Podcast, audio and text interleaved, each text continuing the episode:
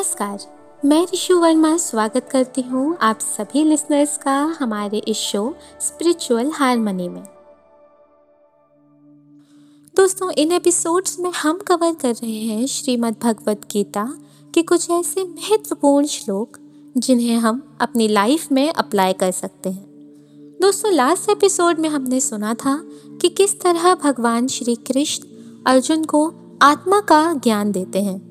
आइए दोस्तों, अब सुनते हैं भगवत गीता का अगला श्लोक।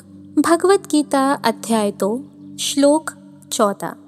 हे कुंती पुत्र, सुख तथा दुख का क्षणिक उदय तथा काल क्रम में उनका अंतर्धीन होना, सर्दी तथा गर्मी की ऋतुओं के आने जाने के समान है।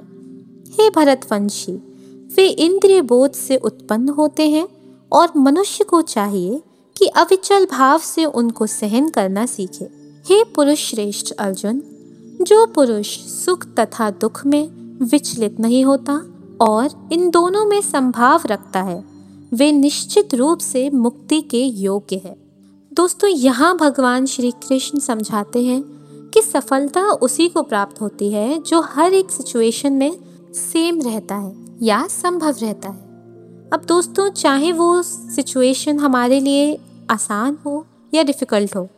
पर अगर हमारे एक सिचुएशन में नॉर्मल रहते हैं सिंपल रहते हैं, शांत रहते हैं तो हम ज़रूर आगे जाकर सफलता को प्राप्त होते हैं। जैसे कि जो सफलता में बहुत खुश हो गया और जब दुख आया तो बहुत ही ज़्यादा विचलित हो गया।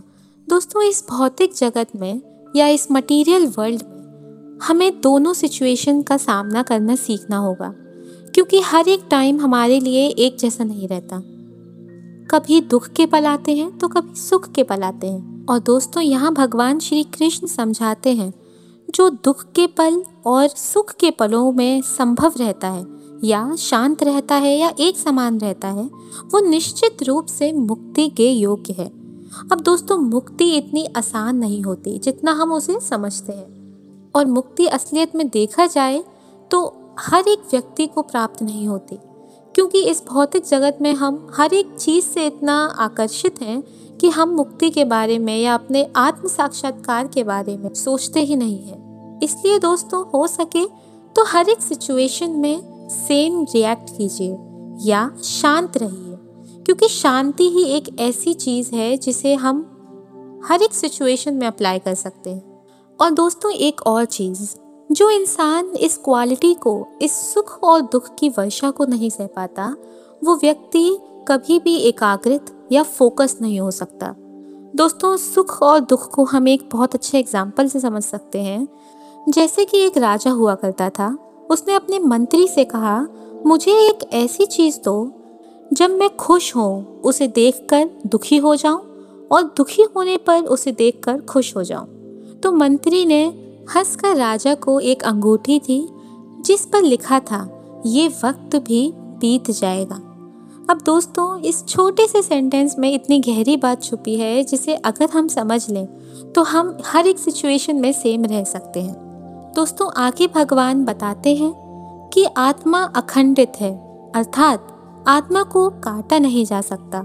आत्मा अविकारी है, अर्थात आत्मा का कोई तत्व कभी चेंज नहीं होता। आत्मा तो आत्मा है और आत्मा ही रहेगी। ये कभी भी परमात्मा में मिलती नहीं है। दोस्तों, ये तो हमें मानना होगा कि आत्मा की वजह से ही हम जीवित हैं। क्योंकि जब शरीर में से आत्मा निकल जाती है, तब शरीर किसी काम का नहीं रहता और उसे जला दिया जाता है। इसीलिए दोस्तों, आत्मा को समझिए, आत्मा का अस्तित्व समझिए और हर एक चीज़ में, हर एक वस्तु में, हर एक व्यक्ति में, हर एक जीव में परमात्मा की उपस्थिति को महसूस कीजिए। अपने अंदर भी जो भगवान की उपस्थिति को महसूस कर लेता है, उसे अपने आप ही आत्म साक्षात्कार की प्राप्ति हो जाती है। दोस्तों, भगवान श्री कृष्ण समझाते हैं, जो इस जीवात्मा को मारने वाला समझता है तथा जो इसे मरा हुआ समझता है, वे दोनों ही अज्ञानी हैं। क्योंकि आत्मा ना तो मारता है, ना मारा जाता है। इसलिए दोस्तों, हमें समझना होगा कि जिसे हम मरा हुआ समझते हैं, वो केवल ये शरीर है, क्योंकि आत्मा नश्वर है, आत्मा को मारा नहीं जाता। दोस्तों, यही हम आज अपने एपिसोड को समाप्त करते हैं। अगले एपिसोड में हम आत्मा को और परमात्मा को और भी गहराई से समझेंगे। आप सुनते रहिए स्पिरिचुअल हारमोनी मेरे यानी रिशु के साथ सिर्फ़ और सिर्फ़ ऑडियो पिटारा पर।